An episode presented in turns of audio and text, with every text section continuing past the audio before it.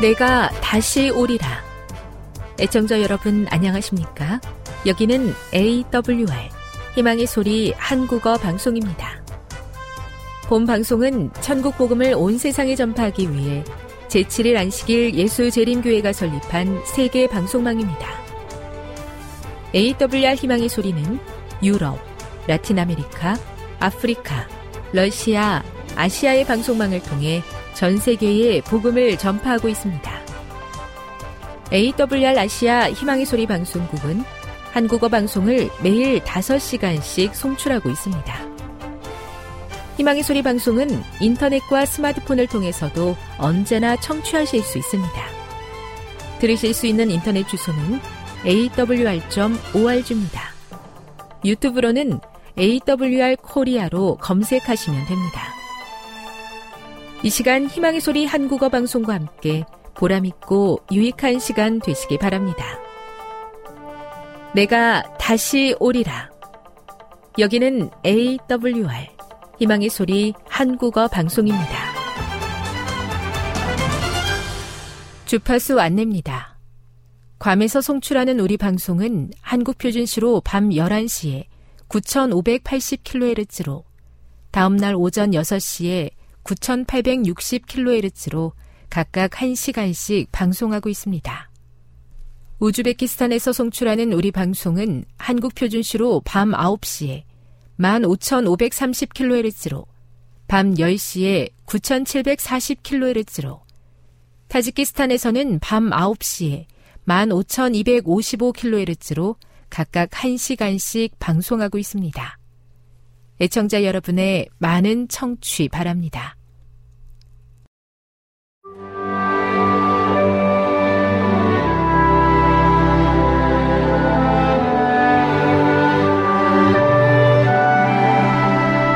읽어주는 교과 제12과 성경적 세계관 12월 17일 안식일의 일몰 시간은 오후 5시 15분입니다. 기억절입니다. 평강의 하나님이 친히 너희를 온전히 거룩하게 하시고 또 너희의 온 영과 혼과 몸이 우리 주 예수 그리스도께서 강림하실 때에 흠없게 보존되기를 원하노라. 데살로니가 전서 5장 23절. 요한계시록은 그리스도의 재림 전에 있을 두 가지 중요한 세계화에 대해 말한다. 13장에서는 모든 세계가 바다에서 나온 짐승을 경탄하고 따르게 되는 오류의 세계화가 묘사되어 있다. 14장은 영원한 복음이 모든 민족과 종족과 방언과 백성에게 전파되는 진리의 세계화를 보여준다. 그와 같은 고통하는 때에는 교훈의 풍조가 요동하고 사람들은 귀를 진리에서 돌이켜 허탄한 이야기를 따르게 될 것이다. 사탄은 영혼 불멸설과 일요일의 신성함이라는 두 가지 큰 잘못을 이용해 백성들을 속일 것이다. 영혼 불멸설은 강신술의 토대를 마련하고 일요일 성수는 로마와 공감의 유대를 형성한다. 이 마지막 사건들이 전개될 때까지 우리는 그리스도의 영광스러운 재림을 준비하기 위해 성령께서 인도해 주시기를 구하면서 인간과 죽음의 본질을 포함한 우리가 가진 모든 진리에 대한 믿음을 확고히 유지해야 한다. 학습 목표입니다. 깨닫기. 마지막 때를 살아가는 성도들에게 필요한 말씀 중심의 삶의 자세가 무엇인지 깨닫는다. 느끼기. 하나님의 능력을 구하며 성령의 인도하심에 따라 최선을 다하는 백성들을 돌보시는 하나님의 은혜에 감사한다. 행하기. 성경의 원칙과 세상의 가치관이 충돌할 때 믿음을 가지고 하나님께서 인도하시는 길로 행한다. 다음의 내용을 안교 소그룹 시간에 토의해 보십시오. 1. 성경의 원칙과 세상의 가치관 사이에서 갈등하거나 충돌을 경험한 적이 있습니까? 2. 누가복음 2장 52절은 예수님께서 성장하신 네 가지 영역을 어떻게 설명하고 있습니까? 3. 우리의 몸이 하나님의 전임을 제대로 이해하는 것이 중요한 이유는 무엇입니까? 4. 그리스도의 마음을 갖는다는 것의 의미는 무엇일까요? 5. 매일의 삶 속에서 성령의 인도하심을 받는 것의 중요성은 무엇입니까? 6. 그리스도인으로서 오늘이라는 시간을 가치 있게 보내야 하는 이유는 무엇일까요? 7. 어떻게 하면 세상에 살지만 영원한 나라를 위해 준비하는 하늘 백성답게 살 수 있을까요? 결론입니다. 예수님의 재림이 가까워져 올수록 하나님의 백성들을 향한 사탄의 공격은 더 강력해질 것입니다.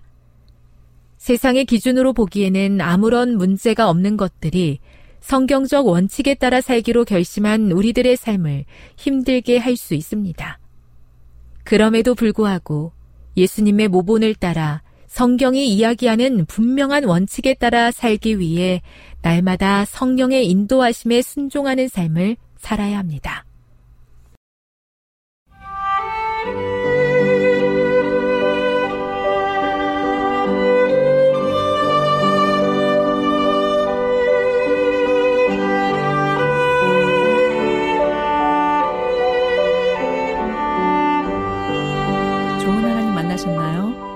가운데서 만난 하나님의 사랑, 말씀 가운데서 만난 하나님의 사랑을 나누는 LT 시간.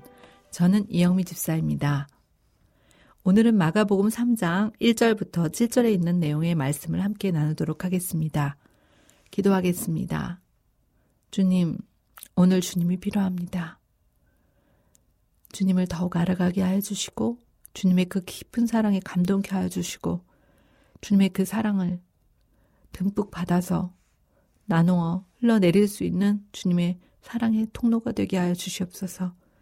이 땅의 텅 빈 가슴들에게 하나님의 사랑을 나누어 줌으로 인하여 주님이 우리를 얼마나 사랑하셨고 또한 우리를 데리러 오시겠다고 약속하신 그 약속의 말씀이 얼마나 우리에게 소중한 약속인지 주님 붙잡게 하여 주시옵소서.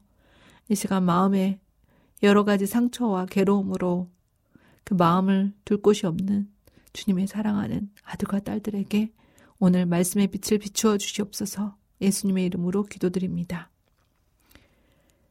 네, 저는 이번 한 주 말의 중요성에 대해서 너무나 크게 깨닫게 해주신 하나님을 만났습니다. 급한 성격의 어, 사람으로 보이는 한 사람이 교회에 왔습니다. 뭐 다 좋은 것 같지만 항상 어, 너무 앞서는 것 같아서 사람들이 좀 부담을 가졌습니다. 그런데 이 사람이 한 사람 한 번 한 번 하는 행동들을 속에서 진심과 하나님에 대한 헌신을 보면서 다른 사람들은 점점 그 마음에 아 그래 이 사람 안에 역사하신 그 하나님이 참 놀랍다 이런 생각을 하게 되었습니다. 그런데 여전히 어 그 본인의 성격은 어떻게 바뀌는 것이 아니기 때문에 어, 급하게 진행되는 일들을 보면서 어, 제 마음에도 불편한 마음이 있었습니다. 그래서 저는 기억나지 않지만 누군가에게 그 이야기를 한마디라도 어, 던졌을 수 있습니다. 그런데 이제 그분과 통화를 하면서 이렇게 얘기를 들었습니다. 나에 대해서 하고 있는 말을 말이 내게 들린다고. 그때 저는 정말 깜짝 놀랐습니다. 어, 누구에게 막 흉을 보거나 한 건 아니지만 그분에게 제 마음이 불편한 마음이 있었기 때문입니다. 그래서 저는 이렇게 결심하였습니다. 아, 내가 당신의 이러이러한 점들을 너무나 좋고, 어, 또 정말 하나님께서 함께 하시는 것에 대해서 감사한다. 그러나 이렇게, 이런 부분은 좀 불편하고 또 염려가 되어서 그런 마음을 내가 갖고 있다. 그것이 전부다. 그리고 들리는 말이 무슨 말이 들렸는지 모르지만 아무튼 이것이 전부다. 앞으로는 어 다른 사람에게 얘기하지 않고 본인한테 직접 얘기하겠다라고 얘기했습니다. 그리고 저는 생각했습니다. 하나님, 내 입에서 떠난 말은 그 말이 어떻게 나가서 발이 달려서 또 보태지고 왜곡되어서 나, 들어올지 모르니까 제가 정말 하을 말이 있으면 그 사람에게 직접 할 수 있는 용기를 주시고 그렇지 않다면 그 말, 그 일에 대해서 입을 다물고 그 사람을 위해서 기도하게 해주세요. 라는 생각을 갖게 되었습니다. 네, 오늘은, 어, 마가복음 3장 1절부터 7절에 있는 내용인데요. 함께 읽어드리도록 하겠습니다. 예수께서 다시 회당에 들어가시니 거기 한 손 마른 사람이 있는지라. 사람들이 예수를 송사하려 하여 안식일에 그 사람을 고치시는가 엿보고는 예수께서 손 마른 사람에게 이르시되 한가운데 일어서라 하시고 저희에게 이르시되 안식일에 선을 행하는 것과 악을 행하는 것, 생명을 구하는 것과 죽이는 것, 어느 것이 옳으냐 하시니 저희가 잠잠하거늘 저희 마음의 완악함을 근심하사 노하심으로 저희를 둘러보시고 그 사람에게 이르시되 내 손을 내밀라 하시니 그가 내밀어 그 손이 회복되었더라. 바리새인들이 나가서 곧 헤롯 땅과 함께 어떻게 하여 예수를 죽일고 의논하니라. 예수께서 제자들과 함께 바다로 물러가시니 갈릴리에서 큰 무리가 쫓으며 요대와 예루살렘과 이두메와 요단강 건너편과 또 두로와 시돈 근처에서 허다한 무리가 그의 하신 큰 일을 듣고 나오는지라. 네, 오늘 본문의 이야기는 한손 마른 사람이 어떻게 추위를 받았는가에 관한 이야기입니다. 한손 마른 사람이 안식일에 회당에 들어오게 되었습니다. 그때 마침 예수님께서 계셨고 또 사람들은 예수님이 어떻게 이 사람에게 대하는가 보려고 어, 그 사람을 어, 이 회당에 데려왔다고 했습니다. 그리고 예수님께서 이 한 손 많은 사람에게 하신 말씀은 어, 한가운데 일어서라 얘기하셨고 또 거기 모인 무리들에게는 안식일에 선을 행하는 것과 악을 행하는 것 중에 어떤 것이 옳은 일이냐라고 질문을 하게 됩니다. 그때 어, 예수님이 어떻게 하는가 보려고 어, 이 사람을 데려온 사람들은 이 사, 어, 이 한 손 많은 자가 회복되었을 때 헤롯 땅과 함께 어떻게 하여 예수를 죽이고 의논하였다는 얘기입니다. 이것이 언제 있었던 일입니까? 네. 안식일에 있었던 일입니다. 어, 이 본문을 한번 나누어 보았습니다. 1절에서 3절을 봤더니 예수님께서 한 손 마른 자에게 일어서라고 하셨습니다. 또 어, 4절부터 말씀을 보았더니 예수님께서 고발하는 사람들에 대해서 책망의 말씀을 하십니다. 4절까지 5절의 말씀에 그리고 이제 6절부터는 예수님이 이 한 손 많은 자를 고치니까 예수님을 죽이려고 바리새인들이 나가서 의논하는 내용이 어, 오늘 본문의 내용입니다. 이 본문을 보면서 발견한 사실은 어떻게 이 회당 사에 한 손 마른 사람이 오게 되었는가라는 그런 배경입니다. 한 손 마른 사람 어떻게 여기에 오게 됐을까요? 그는 아마 이 회당에 오기가 참 싫었을 것입니다. 어, 어쩔 수 없이, 어, 자기가 이 병을 고치려고 여기에 와 있는 것보다는 그를 예수가 어떻게 하나 보려고 시험하는 사람들에 의해서 끌려온 것입니다. 그때 이 사람의 마음은 어땠을까요? 제가 이 한 손 마른 사람이라면 제 입장에는 정말 그 얼굴도 들지 못하고 그 부끄러운 손을 더욱더 감추면서 두렵기도 하고 창피하기도 하고 정말 너무 힘들었을 것입니다. 그런데 어, 사람들은 왜 이 한 손 마른 사람을 안식일에 예수님이 있는 계시는 회당으로 데려왔을까요? 3절에는 이렇게 표현됐습니다. 예수께서 손 마른 사람에게 어떻게 그 사람을 어떻게 고치는가 엿보기 위해서였다고 했습니다. 왜 안식일에 어, 엿보기 위해서 어, 이 손 마른 사람을 데려올까요? 안식일은 과연 이들에게 어떤 날이었을까요? 가만히 보니까 안식일에 예배하고 안식일에 치유를 받고 또한 사람들을 회복시키는 날이 아니라 불쌍한 사람, 이 한 손 마른 사람을 데리고 와서 예수님이 고치냐 안 고치냐 이것을 보려고 한다는 것입니다. 그것이 어 거기 이 사람 어, 한 손 마른 사람을 데리고 온 이유였습니다. 그때 예수님께서는 이 사람들에게 어떻게 이야기를 하셨나요? 예수님께서는 손 마른 사람에게 한가운데 일어서라고 말씀하십니다. 이 말을 들었을 때 이 환자의 마음 어땠을까요? 아, 정말 어쩌면 저 한쪽 구석에 어, 보, 끌려는 왔지만 이끌려는 왔지만 정말 다른 사람 앞에 나서고 싶지 않은 이 한손 많은 자의 심정을 예수님께서는 대체 아시는지 모르시는지 한가운데로 와서 일어서라는 것입니다. 그 자리 있는 자리에서 일어서라는 것도 아니고 왜 한가운데로 오라고 하셨을까요? 그가 한가운데에 왔을 때 예수님께서는 바로 그 병을 고치시지 않고 거기 모인 사람들에게 안식일에 선을 행하는 것과 악을 행하는 것, 생명을 구하는 것과 죽이는 것 어느 것이 옳으냐라고 물어보십니다. 한 손 많은 사람을 가운데 딱 세워놓고는 이 본인에게 말씀하셔서 이 민망한 순간이 빨리 지나가게 하시지 많은 사람들을 향해서 마치 이 사람이 다 이 사람을 주목하여 보라는 듯이 그렇게 말씀을 하시는 것입니다. 예수님께서는 왜 그렇게 말씀하셨을까요? 이 말을 들은 사람들은 어떤 반응이었나요? 자, 여기 보면, 어, 생명을 구하는 것과 죽이는 것, 그리고 선을 행하는 것과 악을 행하는 것, 정말 대조되는 일인데요. 안식일은 과연 어떤 날인가요? 안식일은 생명을 구하는 날이죠. 안식일은 선을 행하는 날입니다. 그런데 어느 것이 옳으냐라는 이 말 앞에 여기 모인 사람들은 잠잠합니다. 왜 잠잠했을까요? 그들의 마음속을 다 꿰뚫어 보셨기 때문입니다.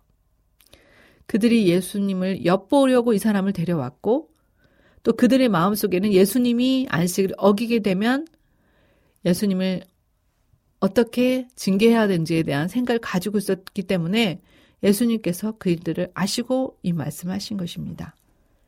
자, 예수님은 다 아시면서 질문을 던지십니다. 정말 질문의 대가신데요. 예수님께서 이 질문을 하시면서 어, 그 사람들의 반응을 보았더니 그 사람들은 저희의 마음에 어, 사악함을 근심하사 노하심으로 저희를 둘러보시고 이렇게 표현이 되었습니다.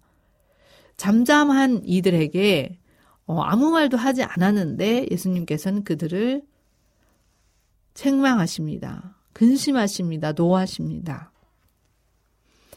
자, 어찌 보면 지금 한 손 마른 사람 빨리 고쳐야 되는데 이 사람들이 바라는 건 한 사람, 한손 마른 사람을 고치느냐, 안 고치느냐, 안식을 지키느냐, 안 지키느냐, 이것이 관건이었는데 예수님께서는 한손 마른 사람 가운데 딱 세워두시고는 여기 뭐, 이 사람을 여기 있게 한, 어, 사람들을 에게 모습에 대해서 말씀하시는 것입니다. 선과 악을 행하냐, 어? 안식일에 사람을 사, 살리는 게 중요하냐, 죽이는 게 중요하냐. 이렇게 질문을 했을 때 그들의 마음의 완악함에 대해서 보셨다고 했습니다. 정말 놀라우신 분이죠. 예수님께서는 그 생각도 뿐만 아니라 그 마음속 깊은 곳에 있는 것도 다 아시는 것입니다.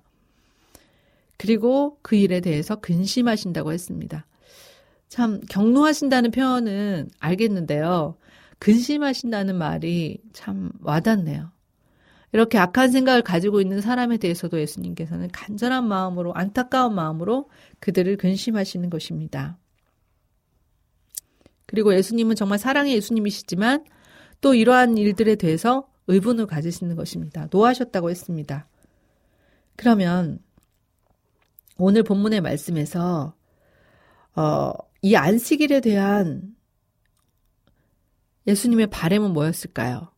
먼저는 당연히 한 손 마른 사람에게는 이 손을 회복하는 것일 거고 또 여기 다른 고소한 사람에게는 이 안식일의 의미에 대해서 정말 그들이 제대로 알고 안식일에 선을 행하고 또한 안식일에 생명을 구하는 일을 하기를 바라셨을 것입니다.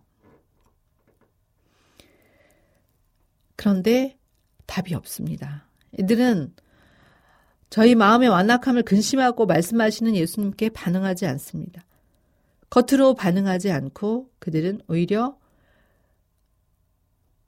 이, 이 예수님의 말씀에 대해서 반응한 사람은 바로 한 손 마른 자였습니다. 한 손 마른 자도 아마 이런 생각을 했을 것입니다. 아, 지금 내 문제를 가지고, 어, 나 정말 부끄러운데, 이 가운데 세워가지고 많은 사람에게 계속 주목을 받게 하면서 말씀하신 이유가 뭘까? 아마 마음이 안절부절했을 것입니다. 그들이 마음에 어떤 생각을 가지고 있는지 다 아시는 예수님께서 이제는 이 환자를 주목하여 말씀하십니다. 내 손을 내밀라. 왜 이 손을 내밀라고 하셨을까요? 이 손을 내미는 거는 정말 내밀고 싶지 않았을 것입니다. 이 환자는요, 사실은 이 손을 숨기고 싶은 손입니다. 한 손이 말랐다는 표현은 이 손이 제대로 성장을 하지 못해서 아주 작고 가늘고 말랐을 가능성이 높습니다. 힘, 또 오른손이 그러면은 이제 일을 할 수가 없잖아요.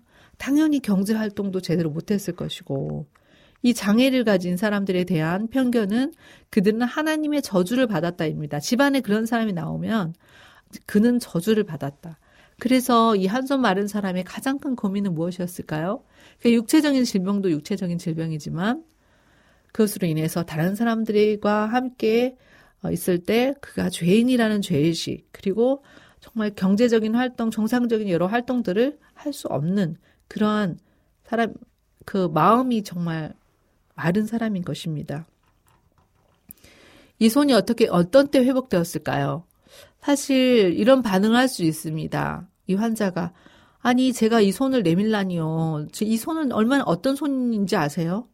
제 손이 손이 말라서 이렇게 펼 수도 없고 제대로 이 힘을 발휘할 수도 없는 손을 왜 내밀라고 하시는 거야라고 얘기할 수 있지만 이 본문에는 그 내용이 없습니다. 손을 내밀라 하시니 그가 내밀매 그 손이 회복되었더라. 어찌 보면 비상식적이고 이해가 안 가고 또 순종하기 어려운 내 손을 내밀라는 이 말씀에 부끄러운 이 손을 내어밉니다. 그때 어떤 일이 벌어졌습니까? 네, 그때 회복이 일어났습니다. 여기 본문에는 그 손이 회복되었더라 라고 말씀해 주셨습니다. 이 손이 어떤 손입니까? 네, 그동안 적어도 몇 년 이상은 이 손으로 제대로 기능을 할 수 없었던 하나님께서 주신 그 경제 활동도 제대로 못하고 하나님께서 주신 재능을 발휘할 수 없는 이 손, 이 손을 내어 밀었을 때 주님께서 축복으로 고쳐주셨다는 이야기입니다. 이 환자는 아마 이 말씀을 듣고 처음에는 귀에 의심했을지도 모릅니다. 그러나 그 말씀을 붙들기로 어, 그 의지를 정했을 때 그의 세포가 되살아납니다. 그래서 그는 회복되었습니다. 정말 놀라운 일이죠. 그런데 이 손마른 사람을 보는 바리새인들의 반응은 달랐습니다. 바리새인들은 어떻게 했습니까? 곧 헤롯 당과 함께 어떻게 하여 예수를 죽일고 하고 의논합니다. 왜 그들은 예수를 죽이려고 했을까요? 바리새인들은 네 정말 그 그때까지는 바리새인 하면 어 존경을 받는 어, 경건한 자들이었습니다. 예수님의 말씀에 대해서 어, 정말 열심히 잘 알고 지키려고 하는 사람이었습니다. 근데 왜 예수를 죽이려고 하는 걸까요? 네, 그들은 자신의 뜻대로 함정을 파놓고 기다리는데 예수님이 거기에 걸려들지 않는 것입니다. 그리고 점점 더 많은 사람들이 예수님을 신뢰하고 예수의 이름을 불렀을 것입니다. 이러다가 정말 우리가 설 자리가 없다는 개인적인 욕심에 의해서 그들은 예수님을 드디어 죽이려고 합니다. 한두 번이 아니라 계속 그들은 지켜봤던 것입니다. 오늘 본문을 보면서 이런 질문들을 던져보았습니다. 안식일은 과연 그럼 어떠한 날인가? 선을 행하고 생명을 주는 날이라고 했는데, 병을 고치고 마음을 고치고 생명을 새로, 새 생명이 시작된 날이라 했는데, 과연 이렇게 안식일을 지켜주고 있는가? 어떤 것이 진정한 안식일 준수이고 안식일의 회복인가라는 생각을 질문을 던져봤는데요. 여기에 대한 결심은 안식일에는 누가 힘든 사람인지 돌아보자. 그리고 그들이 정말 하나님을 만날 수 있도록 돕자. 그리고 그들이 나아서 새 생명을 얻고 자신의 사역지로 다시 돌아갈 수 있도록 최선을 다하는 것. 그것이 진짜 안식일이구나. 나 혼자 쉬고 나 혼자 힘드니까 나 혼자 그렇게 하는 것이 아니라 하나님께서 허락하신 사랑의 정신을 달라고 그 사랑의 마음을 달라고 주님께 구해서 정말 아프고 상처받은 이들에게 그리스도의 사랑을 나눠주는 것이 안식일의 진정한 회복이라는 것을 오늘 본문의 말씀 가운데서 발견하게 되었습니다. 기도하겠습니다. 아버지 하나님, 예수님처럼 살기 원합니다. 예수님은 늘 소외된 자에 찾아가셨습니다. 예수님은 늘 그들의 친구가 되어 주셨습니다. 우리가 전하는 기별이 세상의 사람들과 동떨어진 기별이 아니라 그들의 연약함을 돕고 그들에게 하나님을 만날 만한 때에 하나님을 만나게 하는 그러한 일들을 전할 수 있도록 오늘 우리를 사용하여 주시옵소서. 예수님의 이름으로 기도드립니다. 지금 여러분께서는 AWR 희망의 소리 한국어 방송을 듣고 계십니다.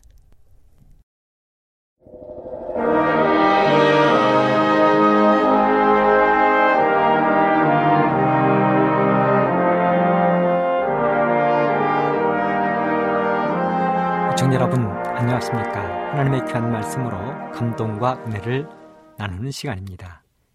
먼저 하나님의 말씀 시편 24편의 말씀을 봉독해 드리겠습니다. 땅과 거기 충만한 것과 세계와 그 중에 관한 자가 다 여호와의 것이로다. 여호와께서 그 터를 바다 위에 세우시며 강들 위에 건설하셨도다 여호와의 산에 오를 자 누구며 그 거룩한 곳에 설 자가 누군고 곧 손이 깨끗하며 마음이 청결하며 뜻을 허탄한 데 두지 아니하며 거짓 맹세치 아니하는 자로다. 저는 여호와께 복을 받고 구원의 하나님께 의를 얻으리니 이는 여호와를 찾는 족속이요 야곱의 하나님의 얼굴을 구하는 자로다. 분들아 너희 머리를 들지어다. 영원한 문들아 들릴지어다. 영광의 왕이 들어가시리로다. 영광의 왕이 뉘시뇨. 강하고 능한 여호와시요. 전쟁에 능한 여호와시로다. 문들아 너희 머리를 들지어다. 영원한 문들아 들릴지어다. 영광의 왕이 들어가시리로다. 영광의 왕이 뉘시뇨. 만군의 여호와께서 곧 영광의 왕이시로다. 저희들이 즐겨 읽는 시조 잡지에 언젠가 이런 이야기가 실려 있었습니다. 1923년 미국의 시카고 한 호텔에 당시 최고의 부자였던 9명의 사람들이 원탁 회의를 했습니다. 당대 최고의 부자들이었습니다. 그들이 가지고 있는 모든 돈을 합하면 미국 정부의 한 해 예산보다 많았습니다. 그 정도 되면 그 아홉 사람의 힘이 얼마나 엄청났는지 아시겠지요? 그들의 재산이 얼마나 많았는지 아시겠지요? 그리고 그로부터 25년이 흐른 1948년 그들의 지나간 행적을 조사해 보았습니다. 그랬더니 그 아홉 명의 사람 가운데 세 사람은 자살했습니다. 두 사람은 감옥에 있었습니다. 두 사람은 채무에 시달리고 있었습니다. 빚이 많았습니다. 한 사람은 외구로 쫓겨 망명을 했습니다. 한 사람은 정신병에 걸려 있었습니다. 단 한 사람도 정상적으로 살고 있는 사람이 없었다는 것입니다. 그래서 그런지 솔로몬은 전도서 2장 11절 가운데 이런 말씀을 기록했습니다. 내 손으로 한 모든 일과 수고한 모든 수고가 다 헛되어 바람을 잡으려는 것이며 해 아래서 무익한 것이로다. 지혜자 솔로몬은 참으로 유명한 말을 저희들에게 교훈으로 남겨주셨습니다. 존 헤이라는 사람은 또 이렇게 이야기를 했습니다. 알찬 행운이라는 것은 노름판에서 가장 좋은 카드를 가지는 것이 아니라 언제 일어나 집으로 갈까를 정확히 아는 사람에게 있는 것처럼 참된 행복이란 물러갈 때를 정확히 아는 사람에게 있다. 그렇습니다. 우리도 진정한 행복자가 되고 결국은 구원받을 수밖에 없기 위해서는 이 땅에서 언제 손을 떼고 언제 일어나서 하늘의 눈을 고정시켜야 할지를 아는데 있는 것일 것입니다. 그런데 오늘 여기 10편 24편 다윗이 기록한 10편 24편에 보면 여호와의 산에 오를 자 누구며 그 거룩한 곳에 설 자가 누구냐고 묻고 있습니다. 그래서 오늘 저는 말씀의 제목으로 여호와의 성산에 설 자 이렇게 말씀의 제목을 잡아보았습니다. 다윗은 이렇게 이야기했습니다. 여호와의 산에 오를 자, 그 거룩한 곳에 설 자로 곧 손이 깨끗하며 손이 깨끗하다는 것입니다. 이 말씀은 흠 없는 깨끗한 삶을 살라는 것입니다. 욥기에서 17장 9절에 이런 말씀을 기록했습니다. 의인은 그 길을 독실히 행하고 손이 깨끗한 자는 점점 힘을 얻느니라. 그렇습니다. 의인은 하는 모든 일을 신실하게 하는 사람입니다. 손이 깨끗해서 점점 그의 말과 능력에 힘이 있어지는 것입니다. 그 다음에 다윗은 또 말하기를 마음이 청결하며 이렇게 기록을 했습니다. 이 말씀은 내면적으로 은밀한 죄까지도 짓지 않는 것을 이야기합니다. 마태복음 5장 8절은 이렇게 기록합니다. 마음이 청결한 자는 복이 있나니 저희가 하나님을 볼 것이다. 그렇습니다. 사랑하는 여러분, 여러분들이 하나님을 만나기 원하십니까? 하나님을 뵙기 원하십니까? 그렇다면 마태복음 5장 8절의 말씀처럼 마음이 청결해야 할 것입니다. 그 다음에 다윗은 또 기록했습니다. 뜻을 허탄한 데 두지 않는다는 것입니다.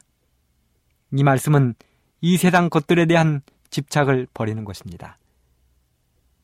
이 세상 것들에 대한 집착을 가장 강력하게 가지고 있던 사람이 바로 롯의 아내였습니다.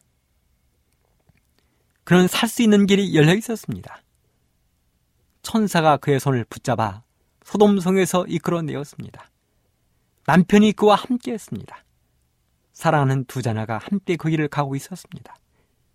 하지만 세상 것에 대한 미련, 소돔성에 남아있던 자녀와 재산에 대한 미련이 그를 소금 기둥으로 만들었습니다. 멸망의 구렁텅이에 빠뜨렸습니다. 다윗은 말했습니다. 하나님의 성산에 서기 원하는 사람은 뜻을 허탄한 데 두지 말라고 이야기했습니다. 그 다음에 거짓 맹세치 아니하는 자가 하나님의 거룩한 성산에 설 것이라고 이야기했습니다. 어떤 사람입니까? 거짓 맹세치 아니하는 자. 자신의 말을 지키지 않는 불성실한 태도를 버리라는 것입니다. 여러분, 우리 성경 가운데 가장 많은 약속을 했으면서도 불구하고 그 약속을 깨뜨린 사람이 누구입니까? 바로왕입니다. 애굽의 바로왕이었습니다. 애굽의 바로 왕은 이스라엘 백성과 모세 앞에서 수없이 약속했습니다. 이스라엘 백성들을 나가게 해주겠다는 것입니다. 하지만 그는 계속되는 그 재앙에도 불구하고 약속을 지키지 않다가 끝내는 자신의 장자뿐 아니라 자신의 백성들의 모든 장자까지도 생축들의 먼저 태어난 초태생까지도 다 죽음에 이르게 하는 엄청난 결과를 가져오고야 말았습니다. 하나님의 성산에 설 자. 그는 손이 깨끗하고 마음이 청결하고 뜻을 허탄한 내 두지 아니하고 거짓 맹세치 아니하는 그 사람이 하나님의 거룩한 성산에 서게 될 것입니다. 사실 이 시편 24편은 다윗이 법궤를 미리 마련해 둔 장소로 옮기면서 지은 시로 추정되고 있습니다. 그러므로 계명이 중심이 되시는 그리스도 안에서 생활하는 사람만이 거룩한 생명과 구원으로 연결될 것을 다윗은 이야기하고 있습니다. 그렇다면 다윗이 이야기한 것처럼 손이 깨끗하고 마음이 청결하고 뜻을 허탄한 데 두지 아니하고 거짓 맹세치 아니했던 그런 삶을 어떤 사람들이 살았는가? 오늘 저는 성경 말씀을 통하여 그 한 인물을 찾아보고 그 인물처럼 저희들도 하나님을 따라가는 삶을 살자고 말씀드리고 싶습니다. 히브리서 11장 20절에 이런 말씀이 기록되어 있습니다. 믿음으로 요셉은 임종시에 이스라엘 자손들의 떠날 것을 바라고 또 자기 해고를 위하여 명하였으며 우리가 잘 아는 것처럼 히브리서 11장은 믿음의 장입니다. 믿음의 선조들이 소개되어 있습니다. 아벨은 가인보다 더 나은 제사를 드렸다고 소개하고 있습니다. 에녹은 하나님을 기쁘시게 하는 자라고 소개하고 있습니다. 노아는 보지 못하는 일에 경과심을 받았을 때 하나님을 경외했습니다. 아브라함은 부르심을 받았을 때에 순종했습니다. 이삭과 야곱은 믿음으로 아들들에게 축복했습니다. 모세는 믿음으로 하나님의 백성과 함께 고난 속에 동참했습니다. 그 외에도 기드온, 바락, 삼손, 입다, 다윗, 사무엘 그리고 요셉이 소개되었습니다. 여기 나오는 모든 분들이 다 손이 깨끗하고 마음이 청결하고 뜻을 허탄한 데 두지 아니하고 거짓 맹세치 아니했던 하나님의 종들입니다. 저는 그 가운데에서 특별히 요셉을 선택하여 오늘 다윗이 이야기했던 손이 깨끗한 사람, 마음이 청결한 사람, 뜻을 허탄한 데 두지 아니하고 거짓 맹세치 아니했던 모본으로 소개하고 싶습니다. 부조와 선제자 가운데 보면 이런 말씀이 기록되어 있습니다. 야곱의 내 부인, 어머니들의 질투는 가족 관계를 고통스럽게 하였고, 아이들은 툭하면 싸우는 성질과 참아야 할 때 참지 못하는 성질을 가지고 자라났으므로 야곱의 생애는 근심과 슬픔으로 어두워졌다. 그러나 전혀 다른 성품을 가진 한 사람, 라헬의 맏아들 요셉이 있었다. 순결하고 활동적이고 기쁨에 충만한 이 젊은이는 또한 도덕적으로 진지하고 굳건하다는 증거를 나타내었다. 그는 아버지의 교훈에 귀를 기울이고 하나님께 순종하기를 좋아하였다. 후에 예굽에서 그를 이름나게 한 자질들, 즉 온유, 성실, 진실은 벌써 그의 일상생활에 나타났다. 이 말씀만 읽어보아도 요셉은 이미 다윗이 시편 24편에 여호와의 거룩한 성산의 설자의 자격을 충분히 갖추고 있는 것입니다. 창세기 37장 3절에 보면 그래서인지 야곱은 여러 아이들보다 요셉을 깊이 사랑했다고 표현했습니다. 어쩌면 이것은 야곱의 실수였습니다. 우리가 잘 아는 것처럼 야곱에게는 열두 아들이 있었습니다. 네 명의 부인에게서 태어난 열두 명의 아들들입니다. 사실 우리 전내 내려온 속담 가운데 보면 열 손가락 깨물어서 아프지 않는 손가락 없다는 이야기가 있지요. 이 이야기는 부모들에게 있어서 자식은 큰 아들, 둘째 아들, 어떤 아들일지라도 모두 다 소중하다는 것을 표현하고 있는 이야기입니다. 그런데 야곱은 여러 아들보다 특별히 요셉을 깊이 사랑했다고 이야기하고 있습니다. 그래서 요셉에게 특별한 옷, 채색 옷을 지어서 입혀주었습니다. 다른 아이들과는 구별되는 옷입니다. 당시에 채색 옷은 아무나 입는 옷이 아니었습니다. 채색 옷은 고귀한 사람들만 입었습니다. 무릎까지 내려오는 옷이었습니다. 그런데 그 옷을 12명의 형제 가운데 야곱은 요셉에게만 입혀준 것입니다. 요셉은 야곱의 아들 가운데 열한 번째 아들입니다. 위로 열 명의 형들이 있었습니다. 서로 배달은 형들입니다. 그러니 이 형들이 얼마나 요셉을 질투했겠습니까? 설상가상으로 요셉은 두 번의 꿈을 꾸었습니다. 요셉이 밭에 서 있는데 11개의 곡식단이 요셉에게 절을 하는 것입니다. 요셉은 이 꿈을 아침밥을 먹는 밥상머리에서 이야기를 했던 것 같습니다. 그러자 형들이 화를 냈습니다. 11개의 곡식단은 요셉을 제외한 다른 형제들의 단이라고 생각했습니다. 그런데 그 꿈만 꾼 게 아닙니다. 하루는 해와 달과 이런 별이 요셉에게 절하는 꿈을 꾸었습니다. 요셉은 이 꿈도 밥상머리에서 이야기를 했습니다. 이번에는 아버지 야곱도 요셉에게 경고했습니다. 해와 달과 열한 별. 이것은 아버진 야곱마저도 요셉에게 절을 하겠다는 그 뜻을 이야기하고 있는 것이었습니다.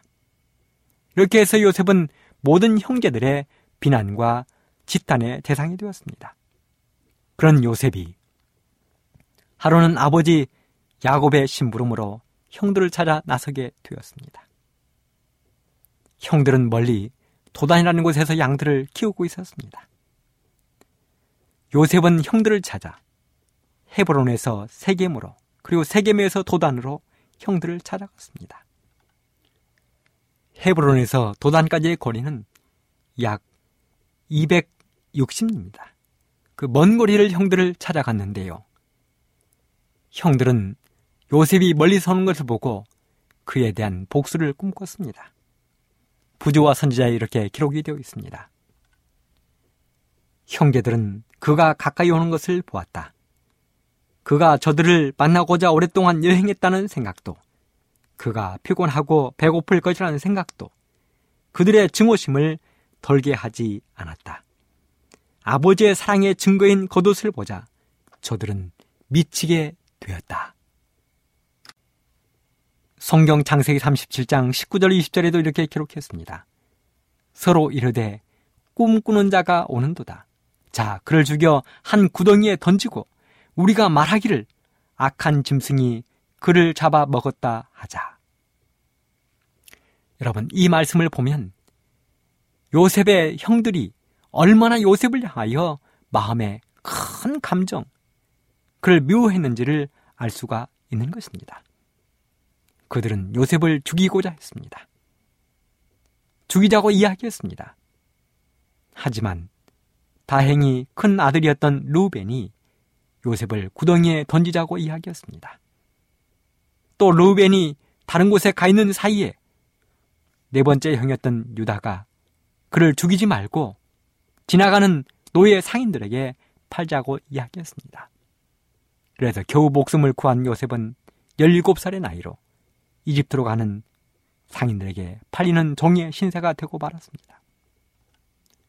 그런데요, 요셉이 참으로 훌륭한 것은 그가 17살의 나이로 종으로 팔려가면서도 그는 부모님께 배운 신앙을 더 굳게 하기로 결심했다는 사실입니다.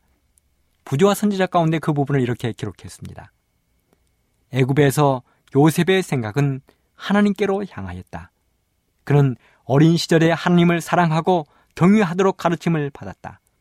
때때로 그는 아버지의 장막에서 야곱이 방랑자로서 집에서 도망하여 나왔을 때 본 계시에 대하여 들었고 필요할 때 어떻게 하나님의 천사가 교훈하고 안위하고 보호하였는지를 들었다. 그리하여 그는 유랑하는 그 땅에서 자신을 완전히 헌신하고 하나님이 함께 계시기를 기도하였다. 여러분, 17살의 소년이 종으로 팔려가서, 그것도 먼 나라의 종으로 팔려가서 신실하게 살 수 있었다는 것은 그가 어릴 때부터 배운 신앙의 힘이었다는 사실입니다. 요셉은 팔려간 보디발 장군의 집에서 10년 동안을 종으로 성실하게 봉사했습니다. 그러던 그 요셉에게도 시험이 있었습니다. 우리가 잘 아는 것처럼 보디발 장군 아내의 엄청난 시험이었습니다. 요셉에게 동침을 요구했습니다. 하지만 요셉은 끝내 그 시험으로부터 승리했습니다. 우리들이, 특별히 젊은이들이 왜 시험을 이기고 승리해야 되는지 예언의 신 가운데서는 이렇게 기록하고 있습니다. 만일 우리가 하나님께서 우리의 행하고 말하는 것을 다 보시고 들으시고 여실히 기록하여 두시며 우리가 그 모든 것을 다 당면하여야 한다는 것을 평소에 염두에 두고 있다면 우리는 범죄하기를 두려워할 것이다. 청년들은 어느 곳에 있든지 무엇을 하든지 저희가 하나님 앞에 있다는 것을 언제나 기억하라. 우리들의 행동 중에 어느 하나도 하나님의 눈에 벗어나는 부분은 없다. 인간의 법률은 발각되지 않으면 무사히 넘어가는 수가 종종 있으나 하나님의 율법은 그렇지 않다. 가장 깊은 밤중이라도 죄인은 은닉되지 못한다. 행동마다, 말마다, 생각마다 마치 온 세계에 그 한 사람만 있는 것처럼 하늘의 주목이 그에게 집중되었다. 사랑하는 애청자 여러분, 죄가 얼마나 무서운지, 하나님이 그 죄를 얼마나 중히 보시는지, 여기 자세하게 기록을 했습니다. 온 세상에 그 한 사람만 있는 것처럼 온 하늘이 주목한다는 것입니다. 죄는 이렇게 무서운 것입니다. 그런데요, 요셉이 이렇게 떳떳하게 시험을 이기고 승리했음에도 불구하고 요셉이 감옥에 갇혔다는 것입니다. 시편 105편 18절에 보면 이런 말씀이 기록되어 있습니다. 그 발이 착고에 상하며 그 몸이 쇠 사슬이 매였으니 곧 여호와의 말씀이 응할 때까지라. 그 말씀이 저를 단련하였도다. 요셉이 보디발 장군 아내의 시험을 이겼음에도 불구하고 요셉은 감옥에 갇히게 되었습니다. 그러다가 요셉은 그 감옥에서 우리가 잘 아는 것처럼 술 맡은 관원장과 떡 맡은 관원장을 만나 드디어 감옥에서 나갈 수 있는 길을 하나님으로부터 부여받게 되었습니다. 요셉은 술 맡은 관원장의 꿈을 해석해 주면서 이렇게 이야기했습니다. 창세기 40장 14절. 당신이 득이하거든. 나를 생각하고 내게 은혜를 베풀어서 내 사정을 바로에게 구하여 이 집에서 나를 건져내소서. 그런데 요셉의 그런 간절한 부탁에도 불구하고 창세기 40장 23절에 보면 술 맡은 관원장이 요셉을 기억지 않고 있었더라 그랬습니다. 여러분들은 이런 억울한 일을 당하면 어떻게 하시겠습니까? 얼마나 억울합니까? 요셉은 보디발의 아내를 범하지 않았음에도 불구하고 그 일로 인하여 감옥에 갇혔습니다. 술 맡은 관원장의 꿈을 해석해 주었음에도 불구하고 술 맡은 관원장은 그를 잃었습니다. 술 맡은 관원장이 그를 잃은 지 3년이 흘렀습니다. 어쩌면 까마득하게 잊었을 것입니다. 그런데 우리 하나님은 부조와 선지자 가운데 보면 이렇게 기록을 했습니다. 하나님의 손길은 옥문을 여시려고 하였다. 술 맡은 관원장은 이미 요셉을 잊어버렸음에도 불구하고 하나님은 요셉을 감옥에서 내보내기 위하여 하나님이 그 옥문을 여시려고 했다는 것입니다. 이것이 하나님의 사랑입니다. 사람은 잊을지라도 하나님은 잊지 않으시는 것입니다. 그리고 창세기 41장에 바로 왕의 꿈이 기록되어 있습니다. 바로 왕은 두 번의 꿈을 꾸었습니다. 한 번은 아름답고 살진 일곱 암소가 나왔다. 파리한 일곱 암소에게 잡혀먹는 꿈을 꾸었습니다. 한 번은 이삭이 무성하고 충실한 일곱 곡식이 쭉정이만 있는 마른 일곱 이삭에게 잡혀먹는 꿈을 꾸었습니다. 이 꿈을 애굽의 모든 술사들이 해석하지 못했습니다. 왕의 꿈을 해석하지 못했습니다. 바로 그때서야 술 맡은 관원장이 3년 전 자신의 꿈을 해석해 주었던 요셉을 기억해 내었습니다. 술 맡은 관원장이 왕에게 말했습니다. 술 맡은 관원장이 바로에 고하여 가로되 내가 오늘날 나의 허물을 추억하나이다. 그리고 요셉을 바로 왕에게 소개했습니다. 그리고 요셉은 애굽의 총리 대신이 되었습니다.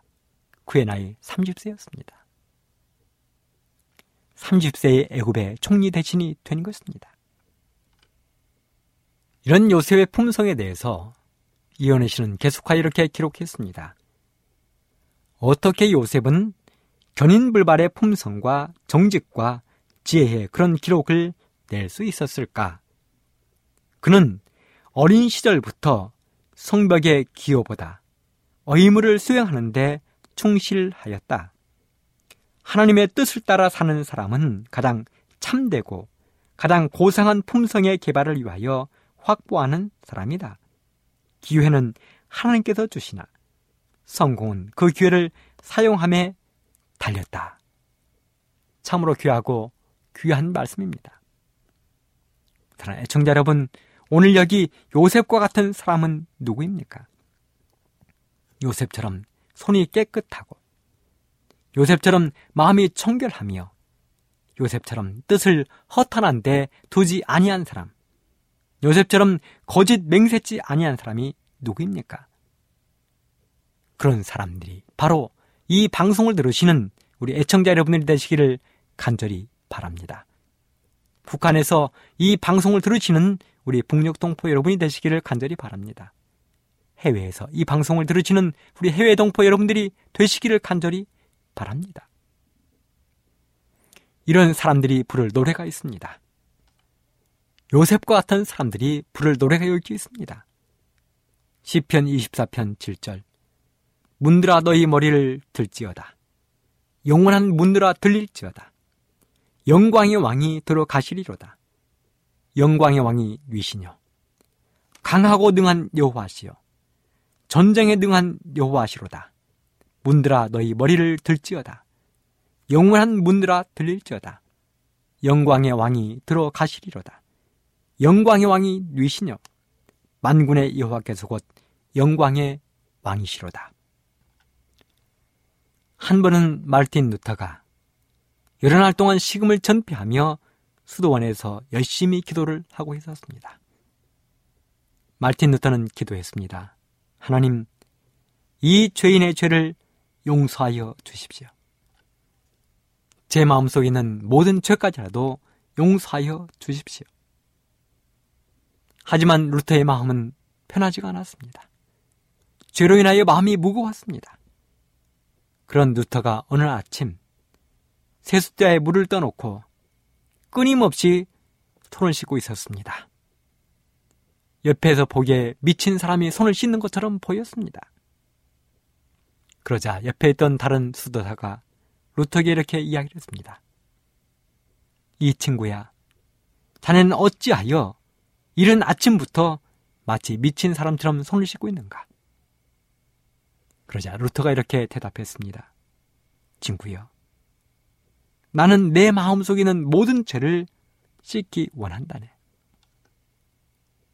지은 모든 죄를 용서받기 원한다네. 그렇습니다. 사랑하는 애청자 여러분.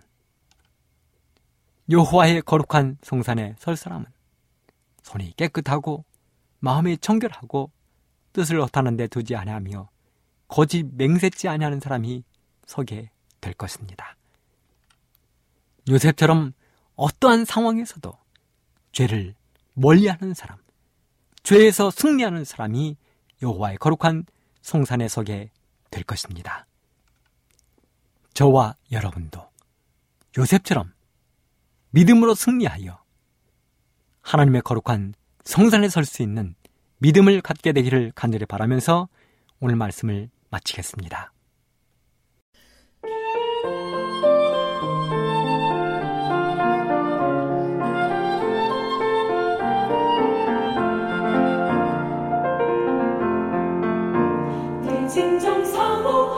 친구 구주 예수님 구주 예수님 저